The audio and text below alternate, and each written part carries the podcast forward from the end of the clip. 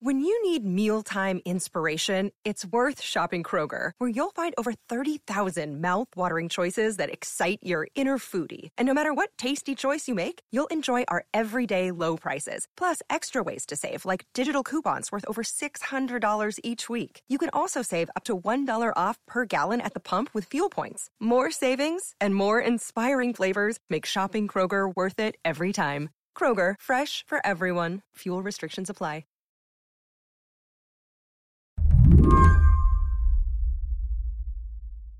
Joshua Yaffa has been reporting in Ukraine. And when I spoke to him earlier this week, it was as if he'd taken on this unofficial project, chronicling all the things the war has broken in its path.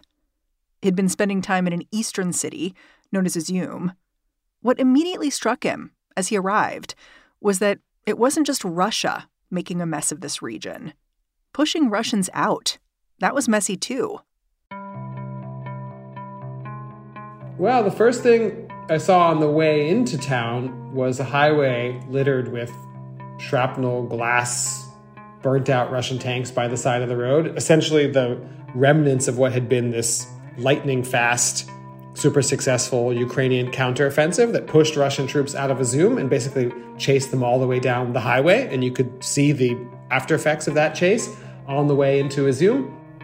Huh. But when I got to the actual center of town, the, the, the destruction is apparent immediately. I mean, the apartment buildings had clearly been bombed, shelled, caved in on themselves, rubble around town, holes in buildings where they had been shelled, buildings pockmarked with shrapnel, bullet casings. I mean, it was clear that war had swept through town. Uh, that was sort of unambiguous just in the physical look and, and feel uh, of the city. While he was in town, Joshua stayed in an abandoned apartment. There's plenty of available space. About half the city's residents fled the occupation, and they were only just beginning to return. He found himself living side by side with people who seemed just as broken as the city's infrastructure. People who, in order to survive, had twisted themselves to an invader's whims. And now they were trying to pick up the pieces. I had it easy. I was there for uh, a week. But the people who stayed under occupation felt like they had endured something that the people who left didn't understand and were being viewed with some suspicion as if those who stayed were collaborators. Being labeled a collaborator can come with a heavy cost in Ukraine. President Volodymyr Zelensky, at one point, warned that officials who did not hold their noses at the occupiers would be signing their own sentence. The question Joshua kept asking himself is how far local authorities were going to take this. Were teachers who returned to school during wartime collaborators? What about people who just needed something to eat? During Izium's occupation, just by definition, because the Russian military was in charge of the city and there was no Ukrainian state authority to be found, the people handing out humanitarian food aid were the Russian military. And if you took that humanitarian food aid from the Russian military, if you signed a piece of paper acknowledging you had taken it, did that make you a collaborator? I don't know. You know, after spending all those weeks in Izium this fall, I became convinced that it's pretty difficult in most cases to get into someone's psyche. There's so many motivations that overlap that determine someone's behavior. I mean, in any situation, but I think especially in something as fraught as occupation. Today on the show, the psychological toll the war in Ukraine is leaving behind. Even after the bombed out buildings get cleaned up, locals are still wondering who they can trust. I'm Mary Harris. You're listening to What Next? Stick around. This episode is brought to you by Discover. When it comes to your finances, Discover wants you to know they are the credit card that is always there for you. With 24 7 US based live customer service, everyone has the option to talk to a real person anytime, day or night. Yep, that means no more waiting for quote normal business hours just to get a hold of someone. We are talking real service from real people whenever you need it.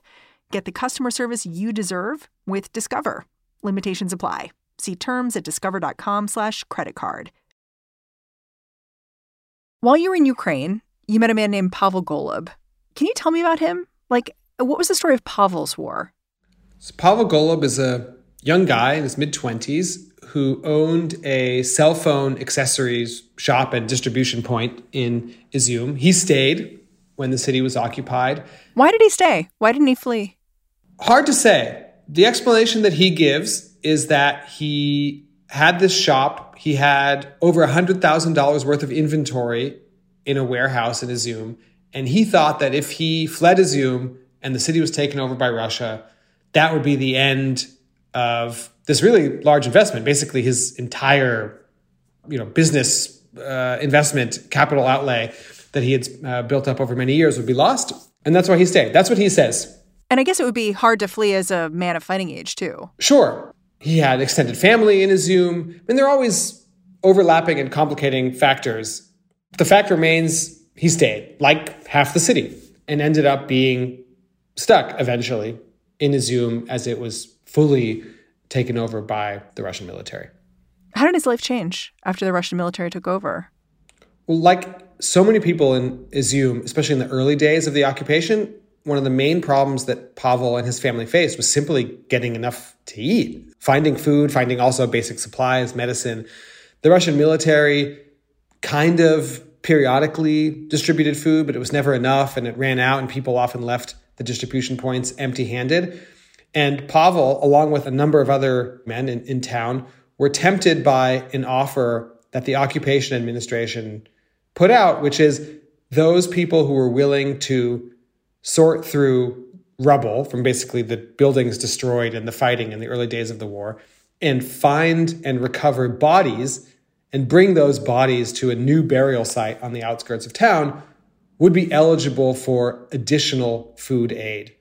And Pavel essentially found that to be an offer he couldn't refuse, and at the same time, feeling, at least as he told me, a pang of kind of civic duty that Indeed, especially as spring turned into summer, there were bodies on the streets in Izium. They were buried in shallow graves in people's yards on the side of the road. As Pavel told me, there were two bodies by the kindergarten uh, where uh, mm-hmm. his son had gone to school before the war, and that something needed to be done, especially as the weather warmed up and these bodies started to decay in the heat. You tell about how he actually went to a building that had been I think, pancaked, and he discovered the body of a girl he'd grown up with. Yeah.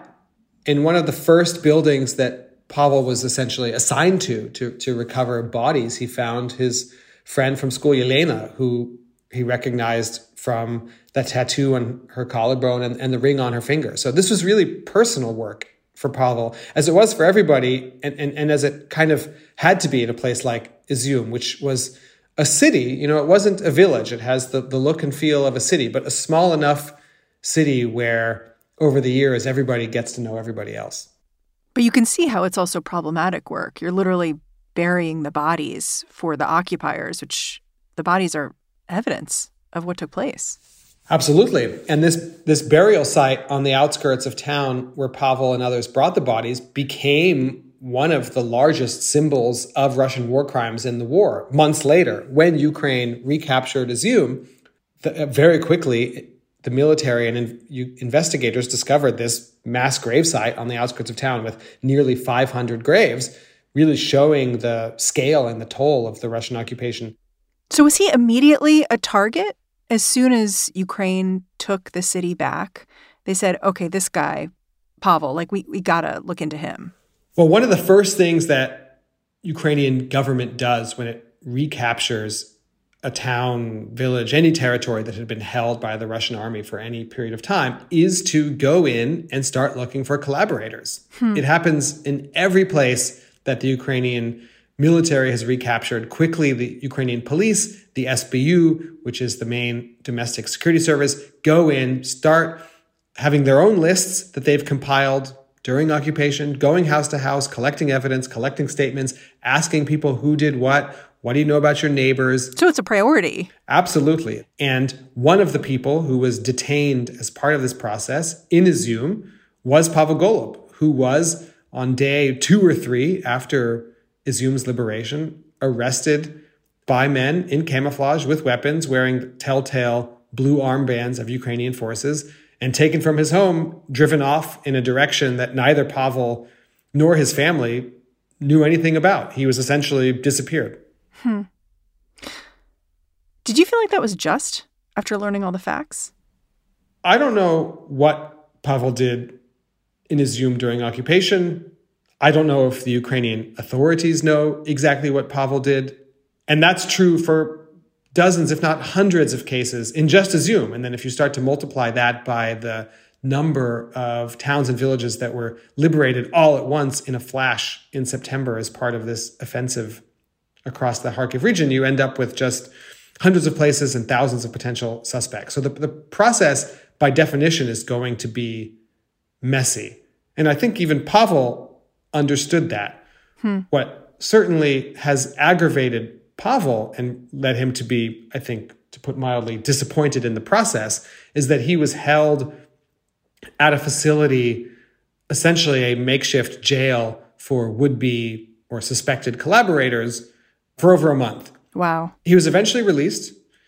He was questioned repeatedly. The SBU looked into the case, into what he did under occupation, into the burials, into Pavel's activities in Izium. And after all that time, he was released. So I would point less to my own judgment than to the apparent decision of the Ukrainian authorities that Pavel committed no crime. That said, opinion in Izium is still split about someone like Pavel. Is it still split about so many people who found themselves in really uncomfortable, awkward positions during the occupation? There are some people in the Zoom who say Pavel was a good, honest guy doing work that was unpleasant but necessary. And there are other people who say, you know what? there's just something about that guy that doesn't quite seem right. He seems to be have been a little bit too close to the Russians. You can find people who say both things, and and the story actually was and is this unsolvable murkiness that gets to the heart of how fraught and complicated and dark something like occupation is. Yeah, you tell the story of these two neighbors. And I'm wondering if you'll briefly tell it now, because to me, it really sums up just how murky things are in a kind of post occupation situation because these neighbors in Izium, they had not really liked each other for a long time. And then this simmer became a full boil during the occupation. And now it's just raw feelings on both sides. Like they're saying they, they'll never talk to each other. Can you explain? One of the stories I came across in Izium, I think fair to say that the darkest and, and grimmest, at least that I was aware of, was the case of someone named Mikhail Jos, who worked as a technician at a boiler room in Izium. And over the course of the occupation, was repeatedly questioned, detained, and ultimately tortured quite horrifically by Russian forces. He was subjected to waterboarding, repeated electric shock, beaten uh, across the skull and the ears, and then finally subjected to a mock execution in which soldiers said they were going to take him to the forest, bury him in a ditch, shoot him. After all of this, several days of torture, he was released, but released with a final, not so much warning, but, but a kind of haunting clue as the lead Russian soldier who was had detained him said, Oh, and by the way, hello from your neighbor. And this neighbor was a woman named Victoria who lives across the street from Jos, who for many years had been in an antagonistic standoff with Jos. They didn't like each other and avoided each other for years. It was, in many ways, a kind of long simmering neighborhood feud that can happen anywhere and was rather ordinary until the Russian army came to Izium and the city was occupied and, and ordinary went out the window. And as Jos tells it, this neighbor turned him into the Russians. And very quickly after Jos was released from this terrible ordeal, with this last clue about hello from your neighbor, he comes back home. Izium is liberated. And now he and his neighbor are still living across the street from one another, as if nothing has changed, even though, of course, everything has changed in these past six months. Jos is not the only one who suspected his neighbor Victoria of collaboration. Joshua says there are multiple people in the neighborhood who say they saw her being quite friendly with Russian troops at a checkpoint near her house. At one point, she supposedly even pointed or motioned toward Jos. For what it's worth, Victoria herself denies these allegations. She claims she made nice with Russian soldiers because she had to. Whatever the truth, now both neighbors are dealing with the fallout. Jos told me that his emotions spike all over the place. Sometimes he thinks about revenge, salivates about revenge. Other moments he thinks, you know what? She's not worth it. It's not worth it. I'm just going to move on with my life. The neighbor in question has been detained and questioned by the SBU, also released. So apparently there was not evidence to charge her with uh, a crime, though investigations are ongoing, as prosecutors will be very quick to tell you. No one should sleep too soundly. But she is essentially an outcast, a, a pariah. Most mm. people on the block do consider her in some way complicit with the ordeal that Jos faced. And uh, as another neighbor told me, these days she's she's keeping a profile that's akin to lower than grass, quieter than water. We'll be right back.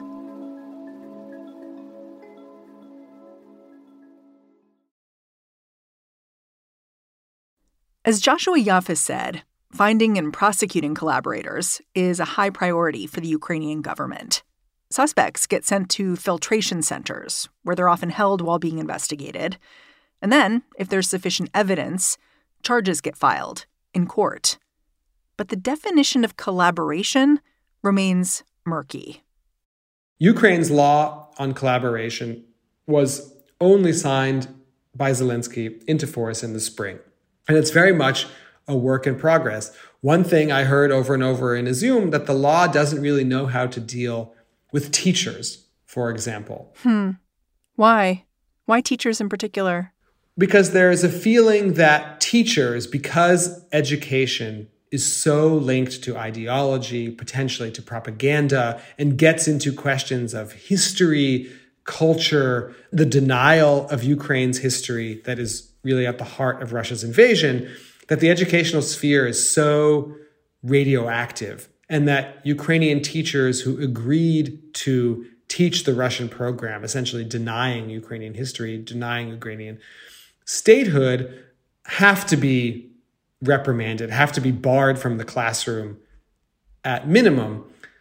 The problem is, Ukrainian law doesn't really allow for teachers to be fired without cause. And that cause is not yet laid out in the law on collaboration. Just the mere fact of going back to the classroom doesn't seem to be a crime according to Ukraine's law on collaboration.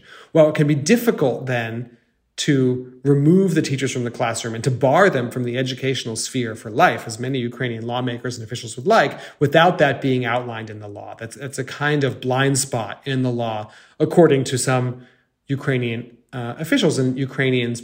Ukraine's parliament, the Rada, might actually take this up soon and try and add some new wording that specifically governs what the law says about how teachers who agreed to teach the Russian program can be treated. Well, and the one principal you visited with seemed haunted by the fact that she went back to work and worked under the Russians and she seemed to be on medications to try to get through it. But at the same time, people were angry with her.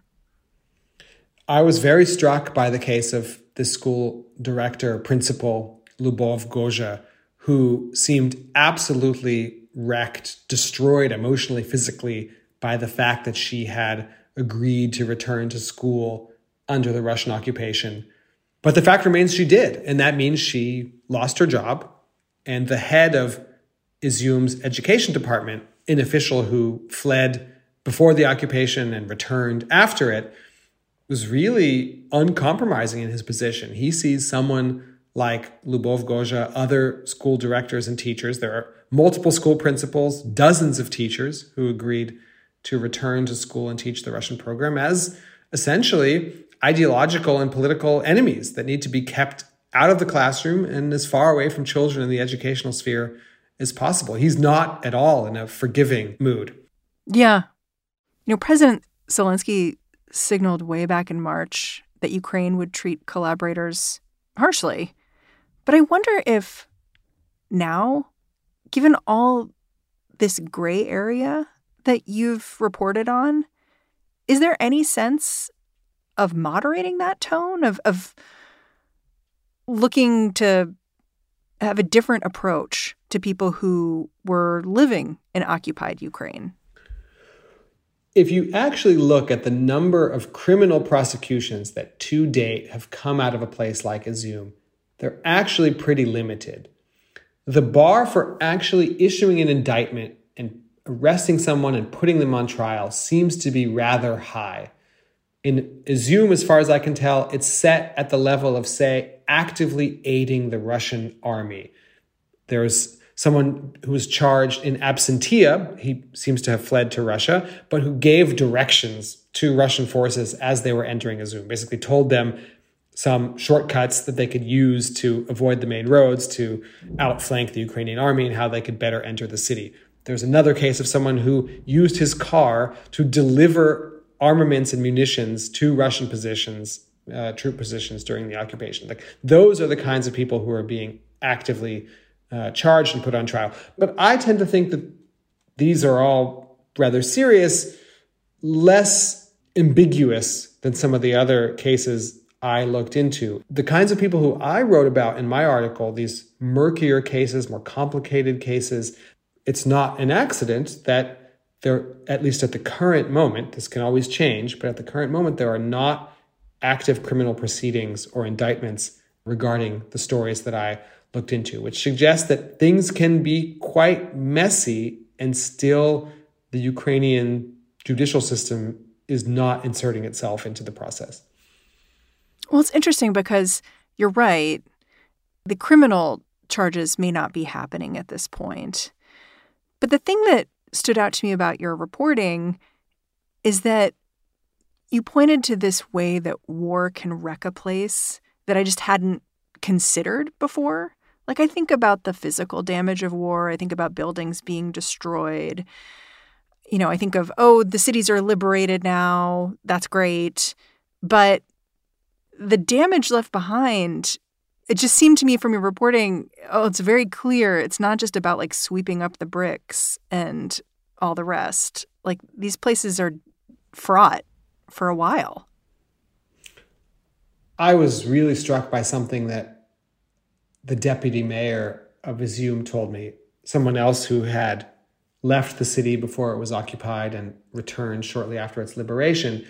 And when I asked him actually about the relatively small number of criminal prosecutions, which some people in Izium are angered by, they would like to see more of their neighbors and citizens, people who they think to be collaborators, put on trial. And they ask the city government, where are these indictments? Where are these trials? And the deputy mayor told me, you know, in a place like Izium, small city, everybody knows everybody else a criminal charge is not the worst thing that can happen to you. Even worse is having your neighbor turn his or her back on you, wanting to spit in your face, as he told me. That's far more punishing or can be in a place like Izium. And I, and I, and I understood what he meant, what, what indeed a toll that takes, not just on the individual, but on the polity, even on the, on the scale of one small city like Izium.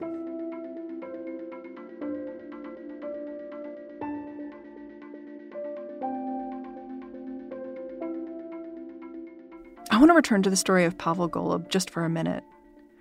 What happened to him? Because eventually you've said how he wasn't criminally charged, he was released even though he was detained for a month. Is there a happy ending for him? I don't know if Pavel himself would say his ending is happy. He ended up leaving in January with his parents, first going to Germany, onward to another European country that he asked me not to name, where he's found a job, trying to create a new life for himself, and certainly feeling bitter and confused about everything he lived through in Izium, both under occupation and after. Does he ever think about returning? I don't know what his plans are in the long term. I, I don't think he knows what his plans are in the long term. Um, he considers himself uh, certainly Ukrainian, a proud Ukrainian, talks about wanting and waiting for Ukraine to win the war, but his experience with the Ukrainian state has certainly led to some wariness and I also think a sense of grievance about what he went through and the way he was accused, as he sees it, unfairly uh, for doing the best he could in a really difficult set of circumstances. He's alive. He survived occupation, and he's certainly grateful for that. Many people in Izium didn't. But he is left with a lot of questions about the experience and, and whether it was all worth it. Joshua, I'm really grateful for your time and your reporting. Thanks for coming on the show. Thanks for having me.